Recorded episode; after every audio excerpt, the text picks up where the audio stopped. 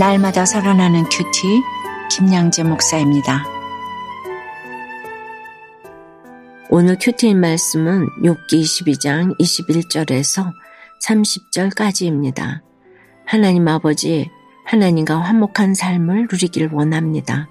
말씀해 주시옵소서 듣겠습니다. 하나님과 화목한 삶을 누리려면 첫째, 나 스스로 하나님과 화목할 수 없음을 인정해야 합니다. 오늘도 엘리바스의 조언이 이어집니다. 그는 21절에서 너는 하나님과 화목하고 평안하라. 그리하면 복이 내게 임하리라고 합니다. 욥이 하나님을 대적하고 떠났기에 징계를 받았다는 것입니다. 죄 때문에 깨진 하나님과의 관계를 회복하고 이제 회개함으로 하나님과 화목해지라는 거예요. 22절에서는 청하건대 넌 하나님의 입에서 교훈을 받고 하나님의 말씀을 내 마음에 두라고 합니다. 욥은 자신의 고난이 죄와 무관하다고 누누이 밝혔지만 엘리바스는 욥을 끝까지 몰아붙이며 회개를 촉구합니다. 엘리바스의 말 자체는 지당하고 옳은 말이지만 여전히 뺀때에 안 맞는 조언일 뿐입니다. 화목은 하나님이 나를 의롭다고 여기시기에 누릴 수 있지 내가 노력해서 이룰 수 있는 게 아니지요. 죄인된 우리에게는 하나님과 화목을 이룰 능력이 전혀 없습니다.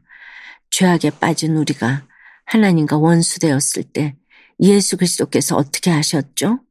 십자가에서 피 흘려 죽으심으로 하나님과 우리를 화목하게 하셨잖아요. 따라서 나를 위해 죽어주신 예수 그리스도 외에는 내가 하나님과 화목할 그 어떤 방법도 능력도 없습니다. 하나님의 주권적인 은혜를 받았기에 환난 중에도 그분의 영광을 보고 즐거워할 수 있는 것입니다. 그것이 참된 복이지요. 환난이 인내를 인내는 연단을, 연단은 소망을 이루기 때문입니다. 엘리바스는 23절에서 내가 만일 전능자에게로 돌아가면 내가 지음을 받을 것이며 또 장막에서 불의를 멀리하리라고 말해요. 여전히 욥을 악인으로 전제하고 말을 이어갑니다. 구구절절 맞는 말만 하는 것 같지만 욥의 귀에 그 말이 제대로 들릴까요? 그렇지 않겠죠. 엘리바스는 24절 25절에서 네 보아를 티끌로 여기고 오빌의 금을 계곡에 돌로 여기라. 그리하면 전능자가 내 보아가 되시며 내게 고귀한 은이 되시리니 라고 합니다. 욥이 탐욕을 갖고 불의한 방법으로 재물을 모았다고 추측하는 것입니다. 그러니 이제라도 보아나 금을 티끌과 돌로 여기면 하나님이 보아가 되어 주실 것이라고 욥을 설득하죠. 그런데 여러분, 욥이 불의한 방법으로 재물을 모았나요? 아니죠. 욥이 지금 겪는 이 고난은 불의한 죄로 인한 하나님의 심판이 아닙니다. 앞에서부터 계속 이야기하지만 엘리바스는 욥이 당면한 상황이나 심정은 전혀 아랑곳하지 않습니다. 욥이 무엇 때문에 힘들어하는지 정말 몰라요. 그저 기계적인 정답만을 제시하고 있습니다. 그러니 엘리바스의 말을 듣는 욥의 심정이 어떠했겠습니까? 희망 고문이었을 거예요.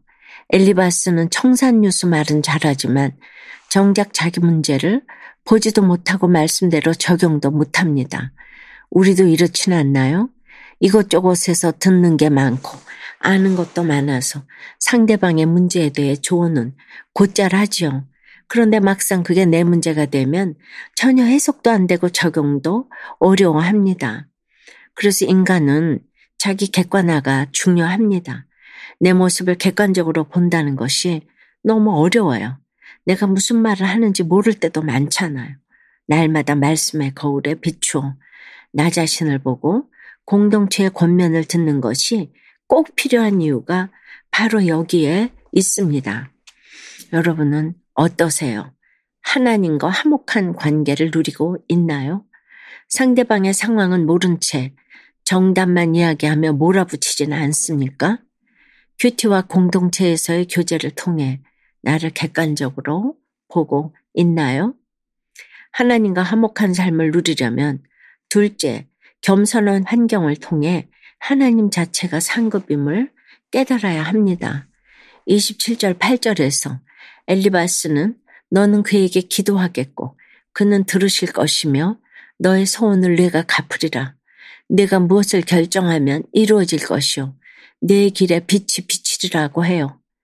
비록 죄가 있을지라도 회개하며 자신의 교만을 인정하고 겸손히 기도하면 하나님이 구원해 주실 것이라는 조언입니다. 당연히 하나님은 우리의 기도를 들어주십니다. 그런데 이런 상황에서 해야 할 조언은 아니죠. 하나님은 욥을 어떻게 훈련하시죠? 겸손한 환경으로 이끄셔서 하나님 자체가 상급임을 깨닫도록 견인하고 계시지요. 욥을 낮추심으로 욥이 하나님만 높이고 경배하도록 인도하시는 것이지요. 29절에서 엘리바스가 하나님은 겸손한 자를 구원하시리라고 하는데 역설적으로 엘리바스의 입에서 욥을 향한 하나님의 구원이 선포된 것입니다. 여러분 겸손한 자는 없고 겸손한 환경만 있다고 하지 않아요. 욥은 겸손한 환경을 통해 진정한 겸손을 삶으로 배워가고 있습니다. 반면에 엘리바스는 어떤가요? 욥에게 하는 말을 들어보면 낮아지는 모습이 전혀 없지요. 고난이 없으니 모든 것을 인과응보의 원리로 바라보면서 숨이 막힐 듯한 조언만 쏟아냅니다. 영적 매력이 하나도 없는 사람의 특징이에요. 그의 말을 들으면 영적인 것처럼 보이나 실제로는 누구보다 육적인 사람입니다. 적용해 보세요. 지금 나에게 주어진 겸손한 환경은 무엇입니까? 그 환경을 통해 하나님이 나를 훈련해 가시며 겸손하게 하심을 믿습니까?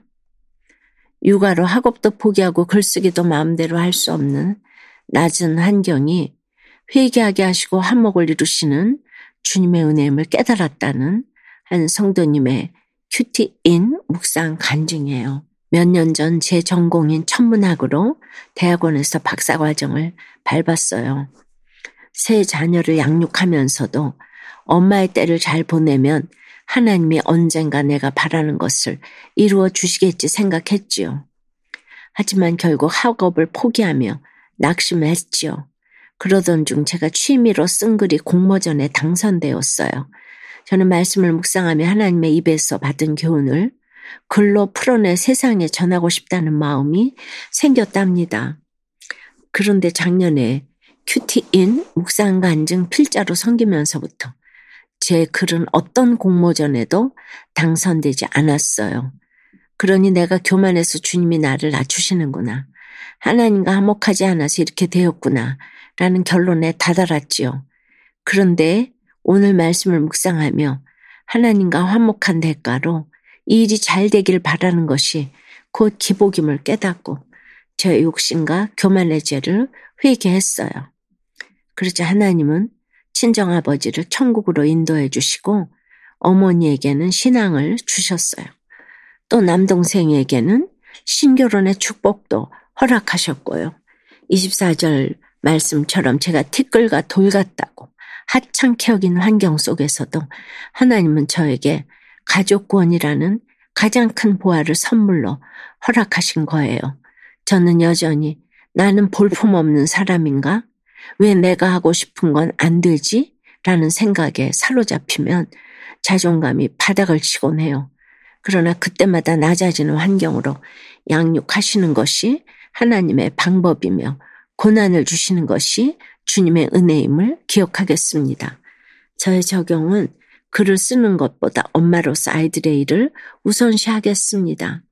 자녀들의 공부를 도울 때 화내지 않고 친절하게 설명하겠습니다. 입니다. 사랑하는 여러분, 욥도 엘리바스도 하나님을 믿는 신앙을 가졌지만 너무나 다른 시각을 보이네요. 고난을 머리로만 이해하는 사람과 삶으로 살아내는 사람은 말씀에 대한 해석이나 적용에서 차이가 날 수밖에 없습니다. 고난을 통해 자기를 직면하는 사람은 자신에 대해 철저하게 절망하며 하나님만을 의지합니다. 겸손한 환경을 통해 낮아짐으로 오직 예수님만이 구원자요, 화목하게 하시는 분임을 고백하지요. 나를 구원하신 예수 그리스도로 인해 하나님과 화목을 누리고 오직 주님만을 나의 보배이자 상급으로 삼는 저와 여러분 되기를 축원합니다. 기도 드립니다. 주님 주의 말씀으로 교훈을 받고 그 말씀을 마음에 둔다고 하면서도 정작 주님과의 화평을 누리고보다 문제 해결만 바라는 마음이 우리에게 있습니다. 하나님을 상급으로 여기기보다 내가 원하는 것이 채워지는 것에만 관심이 있다 보니 자족하지도 감사하지도 못합니다. 기복의 가치관에 사로잡혀 지체들에게 정답만 들이대면서도 자기 객관화가 안 되니 정작 나의 사건을 말씀으로 올바르게 해석하지도 해결하지도 못하는 저희를 불쌍히 여겨 주시옵소서. 주님 제게 허락하신 겸손한 환경을 통해 낮아지게 하심이 진정한 복임을 믿습니다. 나 자신에게 절망하는 만큼 하나님을 향한 신뢰와 소망이 더욱 깊어지게 하시고 지체들을 더욱 깊이 체울할 수 있게 인도해 주시옵소서. 어떤 상황에서도 주님만이 나의 보배요 최고의 상급임을 고백하게 도와 주시옵소서. 그래야 주님과 화목하게 되는 은혜를 누리게 하여 주시옵소서 예수 그리스도 이름으로 기도드리옵나이다. 아멘. 지금까지 우리들 교회 김양재 목사님이었습니다. 큐티에 도움받기 원하시는 분들은 큐티엠 홈페이지 qtm.or.kr 또는 유튜브에서 큐티엠을 검색하시면 도움받을 수 있습니다. 자세한 문의사항은 지역번호 031-705-5360번으로 문의하시기 바랍니다.